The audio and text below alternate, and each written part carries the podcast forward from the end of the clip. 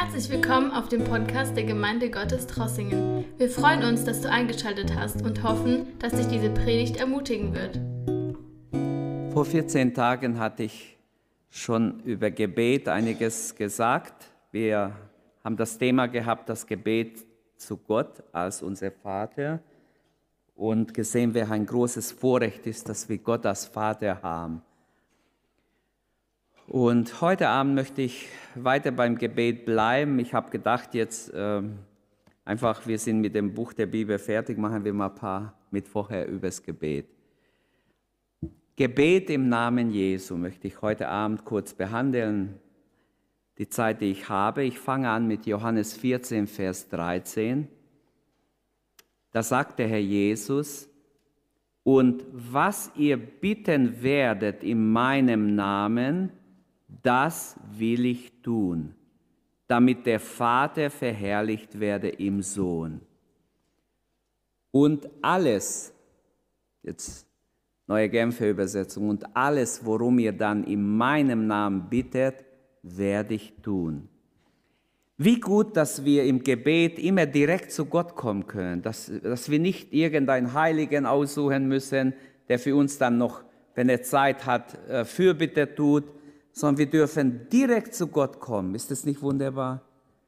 Großartig. Und das ist der richtige Weg. Schon im Alten Testament heißt es ja im Psalm 50, 15, und rufe mich an am Tage der Not. Ich will dich erretten und du sollst mich preisen. Und wie wichtig, dass wir Gebrauch machen vom Gebet, dass wir immer wieder am Tag uns an Gott wenden.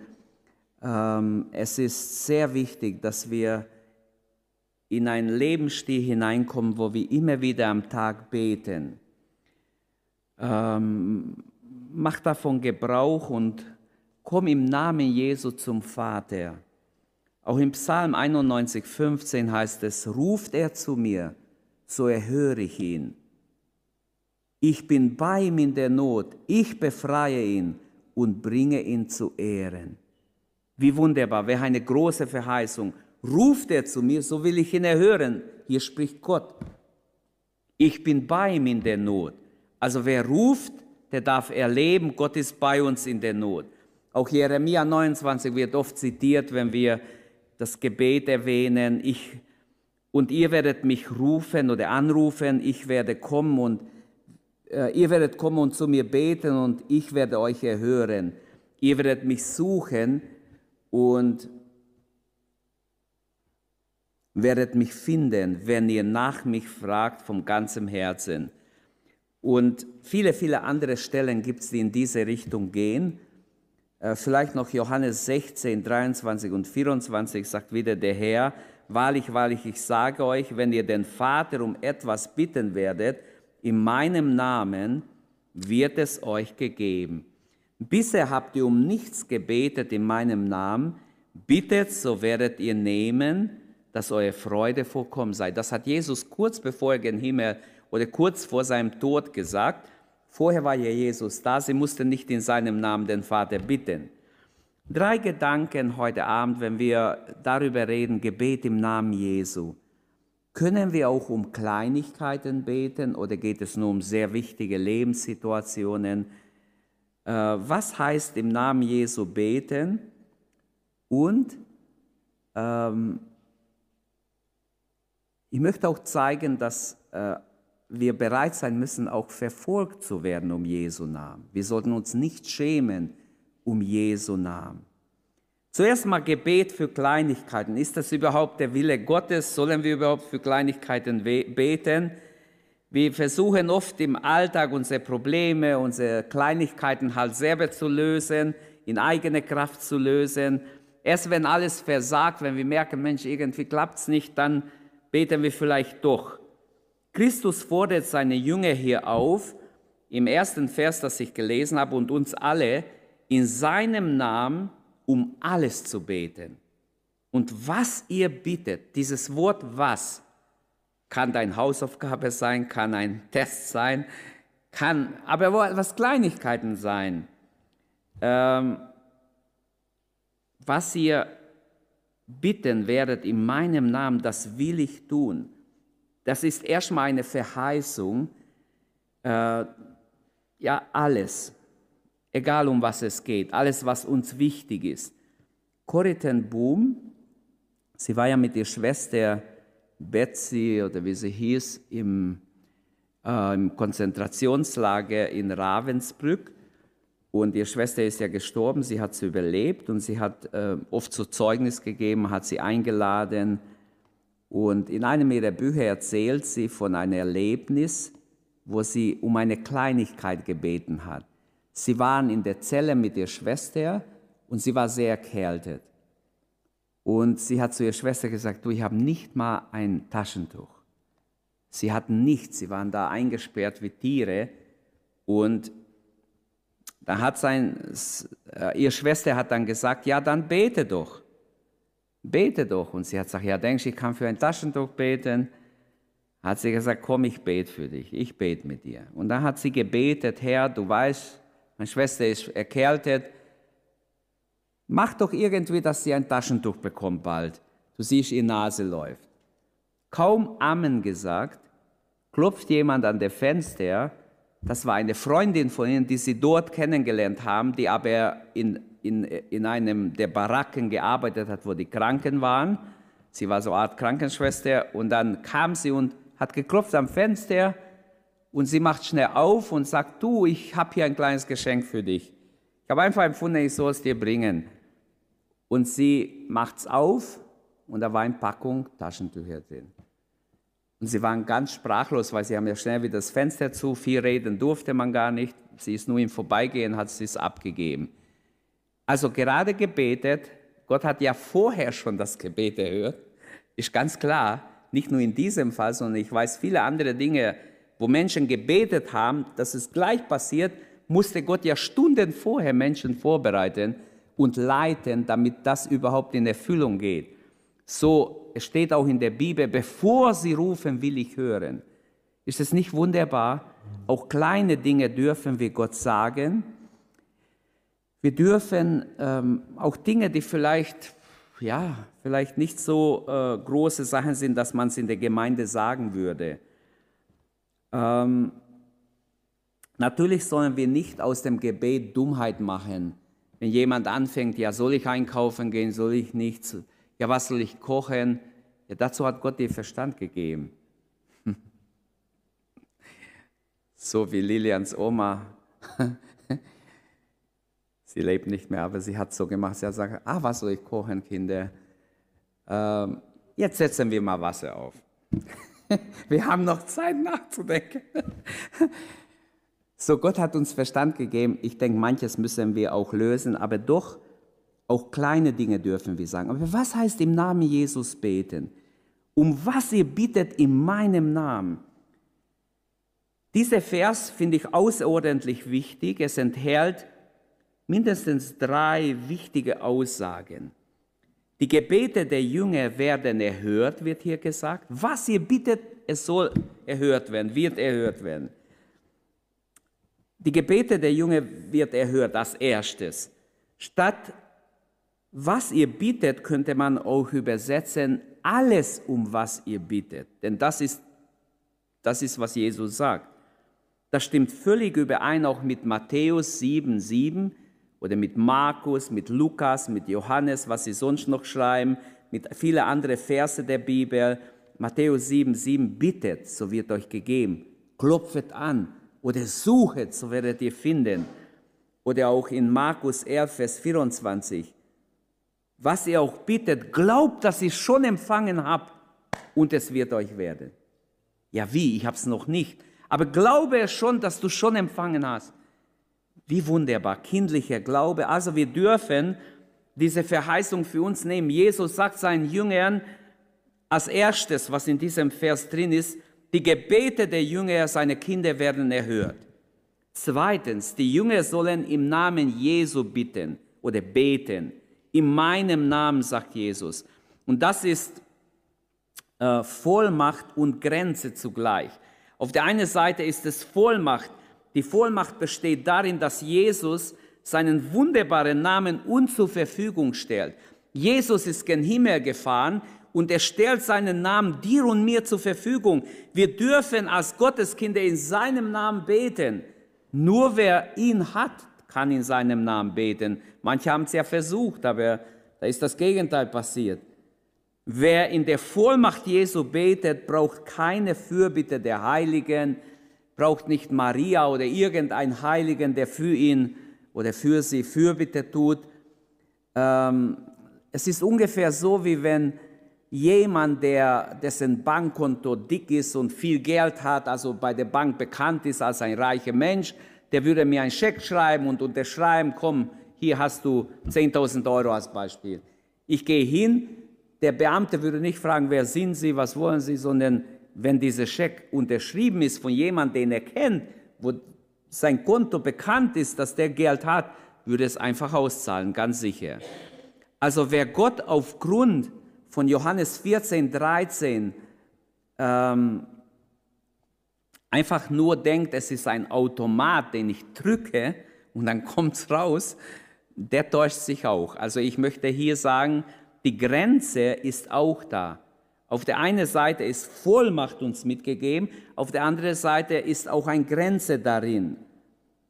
Ähm, man kann nicht so billig einfach Jesu Namen benutzen. Wir haben in Apostelgeschichte 19 ein Beispiel, die sieben Söhne des Hohepriesters äh, Skephas. Da heißt es, ich lese schnell ein paar Verse, Apostelgeschichte 19 Vers 13.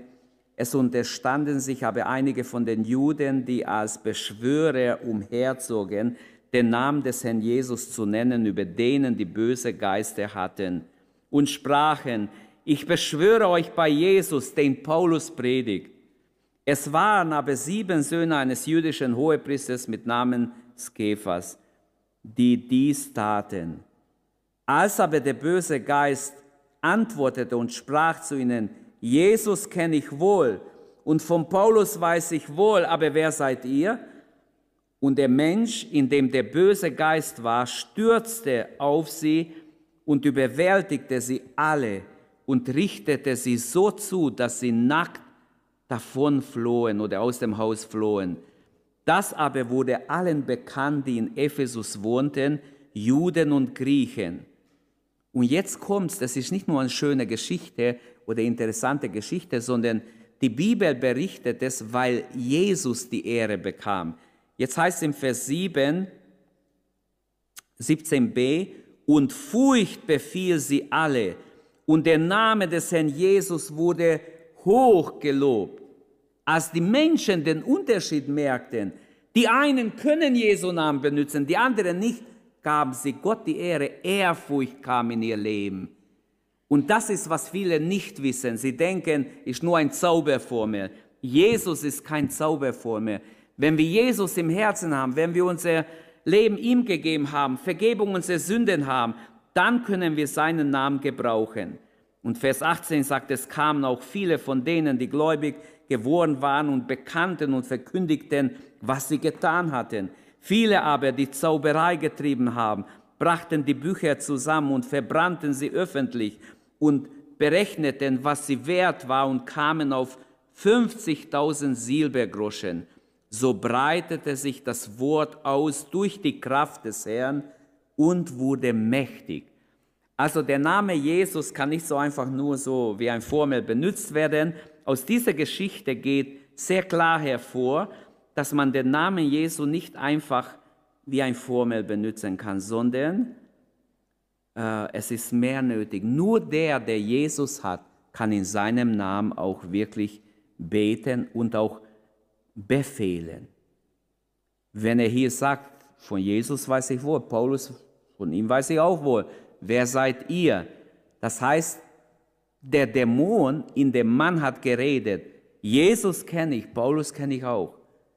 Und wie wunderbar, wenn, wenn wir sehen, wenn Menschen besessen sind und im Namen Jesu geboten wird, dass sie nicht kommentieren können, sondern ausfahren müssen. Als die Zuschauer diesen Unterschied merkten, hey, da ist jemand, das sind die sieben Söhne, obwohl sie Söhne des Hohepriesters sind, können sie nichts machen. Auf der anderen Seite, diese Apostel, die Jünger Jesu, wenn die sprechen, dann geschieht was. Ein anderes Beispiel wäre auch in Hebräer 11 die Märtyrer, von denen am Schluss des Kapitels geredet wird oder berichtet wird, haben wohl alle Bewahrung, um Bewahrung gebetet, aber sie wurden nicht erhört. Dort steht, damit sie die Auferstehung, die besser ist, erlangen. Nicht immer sind wir im Willen Gottes mit dem, was wir gerade bitten. Es kann sein, ich bitte Jesus um etwas, was gar nicht sein Wille ist. So, Jesus wird nach seiner Himmelfahrt zur Beantwortung unserer Gebete, ist der dritte Gedanke hier in diesem Vers. Um was ihr bittet, soll euch zuteil werden, in meinem Namen. Um was ihr in meinem Namen bittet. Also Vers 13 äh, in Johannes 14 ähm, enthält ja diese große Überraschung. Statt dass es heißt, das wird der Vater tun, sagt Jesus, obwohl er noch bei seiner Jünger ist, das werde ich tun. Das heißt, Jesus geht gen Himmel und er wird zuständig sein, mit zuständig sein, die Gebete zu erhören. Es gibt ja Diskussionen, wir sollen zum Vater beten. Einmal kam ein Zeuge Jehovas zu uns und hat gesagt, ja, beten Sie zu Jesus. Ich habe gesagt, ja, ähm, aber Sie müssen zum Vater beten. Ich sage, ja, ich bete auch zum Vater, aber ich, ich kann auch zu Jesus beten. Und ich habe ihm diesen Vers gelesen und wir haben diskutiert ein bisschen und ich habe gemerkt, er akzeptiert nicht, weil für sie ist Jesus nur, nur so, ähm, ja, nicht ganz gottgleich. Also sie sehen nicht Jesus als Sohn Gottes, sondern es ist ein Gott, sagen sie zwar, aber es ist kleiner wie Gott. Und auf keinen Fall kann man zu Jesus beten, lehre sie, aber das ist eine unbiblische Lehre. Hier wird ganz klar, dass wir zu Jesus beten können. Er sagt, wenn er gen Himmel fährt, er wird der Mitbeantworter der Gebete sein. Also wir sehen sehr klar, dass Jesus ähm, nicht nur selber Anbetung angenommen hat, als Thomas gesagt hat, mein Herr und mein Gott, hat er nicht gesagt, stopp, bet zu mir nicht. Engel haben nie Gebete angenommen. Wenn ein Engel, Johannes erscheint auf dem Patmos, Johannes fährt nieder, will ihn anbeten, dann sagt er, stopp, ich bin nur ein Mitdiener. Bete Gott an. Und auch im Alten Testament, wenn Engel erschienen sind, jemand ihnen Anbetung bringen wollte, dann haben sie sofort äh, die Leute, sie haben keine Anbetung angenommen. Also gute Engel nehmen keine Anbetung an, sondern sie weisen hin, bete Gott an. Jesus sagt ganz klar, wenn er gen Himmel fährt, er wird mit die Gebete mit beantworten. Und gerade in dieser Einheit, wie Vater und Sohn, sehen wir, wie wunderbar es funktioniert. Des Vaters Ehre wird nicht kleiner, wenn ich zum Sohn bete. Ich soll auch im, zum Vater direkt beten. Beides ist biblisch.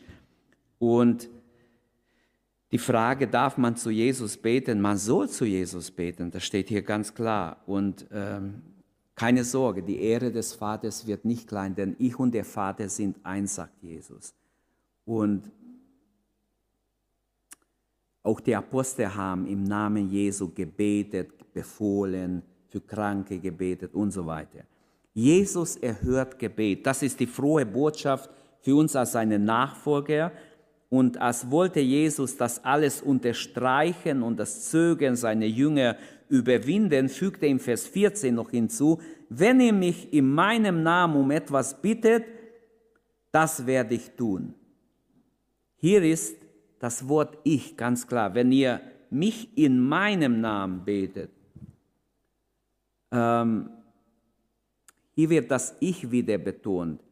Wie sehr die Apostel sich an die Zusage geklammert haben, zeigt uns 1. Johannes 3, Vers 22. Da schreibt der Apostel Johannes, ihr Lieben, wenn unser Herz uns nicht verdammt, so haben wir Zuversicht zu Gott. Und was wir bitten werden, von ihm empfangen, denn wir haben seine Gebote und tun, was er vor ihm, was vor ihm wohlgefällig ist. Und Zwei Kapitel später in 1. Johannes 5, Vers 14, auch sehr wichtige Aussage. Und die Apostel, man sieht, wie, wie ernst sie dieses Wort aus Johannes 14 nehmen, denn es hängt zusammen. Und das ist die Zuversicht, die wir haben zu Gott. Wenn wir um etwas bitten nach seinem Willen, so hört er uns. Und wenn wir wissen, dass er uns hört, worum wir auch bitten, so wissen wir, dass wir erhalten, was wir von ihm erbeten haben. Also wir erhalten, um was wir gebetet haben. Und als letztes habe ich gesagt, ich möchte noch betonen, es ist auch wichtig, dass wir bereit sind, um Jesu willen zu leiden. Verfolgung um Jesu willen hinzunehmen. Wisst ihr, dass oberflächliche Christen sich schämen, um Jesu willen ausgelacht zu werden, verachtet zu werden oder auch Jesus zu bezeugen? Viele Christen schämen sich, um Jesu willen zu leiden und vielleicht auch manche von uns. Lasst uns ganz ehrlich sein. Eine wichtige Ursache dafür ist die Angst vor Spott, Benachteiligung. Ich möchte nicht vor andere verspottet werden, denkt man vielleicht. Doch schon Jesus hatte seinen Nachfolgern, als er auf der Erde war, gesagt, ihr werdet gehasst werden um meinetwillen von jedermann. Und glaubt mir, in der Endzeit kann ich mir gut vorstellen, dass wir in diese Zeit hineingehen, wo viele Menschen die Christen hassen werden, richtig hassen, verachten und alles Böse über uns sagen. Ihr werdet gehasst werden von jedermann um meines Namens willen. Wer in Jesu Namen beten will, muss bereit sein, um seines Namens willen zu leiden und sogar den Tod auf sich zu nehmen. Jetzt stellt euch vor, im ersten Jahrhundert die Christen, Jesus ist gen Himmel gefahren, sie wurden erstmal weggetrieben aus dem Raum Jerusalem, dann in Judäa, in Samaria, überall verbreiteten sie sich. Klar, sie haben evangelisiert, es entstanden Gemeinden, sie haben überall, dann kam neue Welle der Verfolgung. Man hat die Christen überall bis nach Damaskus verfolgt sie Paulus und bringt sie ins Gefängnis. Also wir müssen einfach sehen, viele wunderbare Gotteskinder, die wunderbar gerettet waren und Jesus bezeugt haben, wurden trotzdem verfolgt und starben sogar. Viele wurden umgebracht. Jesus im Römerreich von Erich Schneppe beschreibt wunderbar die ersten vier Jahrhunderte, was Christen durchgemacht haben. Es ist schrecklich, schrecklich, wirklich. Aber die Apostel waren fast ununterbrochen verfolgt oder Verfolgungen ausgesetzt. Mit umso größerer Freudigkeit bezeugen sie Jesus und stehen zu ihrem Herrn, als sie vor dem Hohen Rat stehen und ihnen einschärfen, ja nicht mehr im Namen Jesu zu reden. Sie gehen einfach beten und bitten Gott, gib uns Freimütigkeit, deinen Namen mit großer Kühnheit zu bezeugen. Und sie sind ganz fröhlich vor dem Hohen Rat. Sie gehen fröhlich raus, nicht mit, oh, schade, jetzt ist unser ganzer Plan durcheinander, jetzt müssen wir halt aufhören, wir müssen jetzt einfach stumm sein und so, sondern es steht etwas in Apostelgeschichte 4 und 5 bei diesen Verfolgungen, steht ganz klar drin, und sie freuten sich, dass sie um Jesu willen verfolgt wurden. Schmach hingenommen haben. Hallo, das ist das Gegenteil von dem, mit dem wir vielleicht kämpfen, dass wir uns schämen um Jesu willen. Das Leben des Paulus war ebenfalls von viel Entbehrung und Verfolgung äh, gekennzeichnet. Er stand täglich in einer Gebetsgemeinschaft mit Gott. Er betont es an manchen Stellen, wie er fleht mit viel Gebet und Tränen steht er vor Gott und fasten und beten. Und ähm, einmal bezeichnete eine Wahrsagerin, die hat sofort durch den Geist, der in ihr war, erkannt, das sind Knechte des lebendigen Gottes. Und sie ging Paulus und Silas hinterher und schrie laut, das sind Knechte des lebendigen Gottes. Alle haben geguckt und wahrscheinlich haben die Leute das auch geglaubt. Warum muss Paulus sich umdrehen und diesem Geist in ihr gebieten? Warum? Denk mal nach, warum muss das geschehen? Könnte es sein, dass die Gefahr bestand, dass die Außenstehenden, die noch keine geistliche Erkenntnis hatten, dass sie nicht zwischen göttlich und satanischer Reden unterscheiden könnten. Apostelgeschichte 16, ab Vers 16 wird uns gesagt, Paulus war darüber sehr aufgebracht, dass die hinter ihnen herläuft und ständig das ruft und drehte sich um und sprach zu dem Geist in ihr, heißt es. Ich gebiete dir im Namen Jesu Christi, dass du von ihr ausfährst. Und dieser Geist fuhr aus. Und sie konnte nicht mehr wahrsagen. Sie konnte kein Geschäft mehr machen für ihren Herrn. Und daraufhin veranlassten die Besitzer, dass Silas und Paulus geschlagen werden, gut durchgeprügelt, mit Stangen geschlagen werden und ins Gefängnis geworfen. Doch Gott hat auch dort im Gefängnis, als sie anfingen zu beten, Gott zu loben um Mitternacht, dann lesen wir, wie Gott dieses Gefängnis verwandelt, diese Niederlage verwandelt in einen Sieg, sagen wir es mal so. Es war einfach so, es wurde richtiger Sieg. Er durfte Menschen taufen in dieser Nacht und Menschen zu Jesus führen. Und es war ein großer Sieg. Es ermöglicht dem Gläubigen, mit allen Mächten Satans fertig zu werden. Wenn wir Jesus haben, wenn wir erfüllt sind vom Heiligen Geist, in Jesu Namen wirklich gebieten, muss der Feind weichen. Und wir sollten diese einmalige Möglichkeit vielmehr in Anspruch nehmen. Jesu Name. Jesu Name ist nicht irgendein schwacher Name, sondern es ist der Name, in dem selbst Satan gehorchen muss. Und es ist ganz wichtig, dass wir beten, dass wir, egal was unser Anliegen ist, dass wir im Namen Jesu beten dafür und dass wir glauben, dass Gott in diesem Namen immer noch Wunder und Zeichen tut. Hier steht, um was ihr bitten werdet in meinem Namen, das will ich tun damit der Vater verherrlicht werde im Sohn. Preis dem Herrn. Lasst uns aufstehen und beten. Lasst uns Gott danken für diese wunderbare Möglichkeit, dass wir Jesu Namen haben. Letztes Mal sprachen wir über Gott als Vater. Wäre eine wunderbare Gnade, dass wir Gott Vater nennen dürfen. Aber heute Abend geht es darum, Jesus in seinem Namen, der Name Jesus, dieser wunderbare Name, den wir mit viel Liebe und Ehrfurcht, Respekt anrufen dürfen, preisen dürfen, rühmen dürfen, ausrufen dürfen über alle Not und Krankheit und Niederlage, die wir haben. Amen. Und seinen Namen verherrlichen dürfen, wie wir im Lied gesungen haben, im zweiten Lied. Macht liegt in Jesu Händen. Alles ist ihm untertan. Lasst uns beten, lasst uns ihn preisen. Halleluja. Danke, Vater. Danke in Jesu Namen. Danke, dass wir aus deiner Quelle schöpfen dürfen, auch heute Abend. Danke, dass wir deinen Namen gebrauchen dürfen.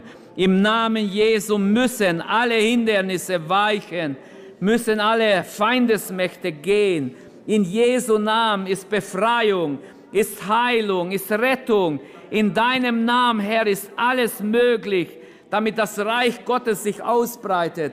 Danke für deinen Namen. Danke, dass du uns deinen Namen gegeben hast, dass wir diesen Namen gebrauchen sollen. In deinem Namen beten und glauben wir und gebitten allen Feindesmächten.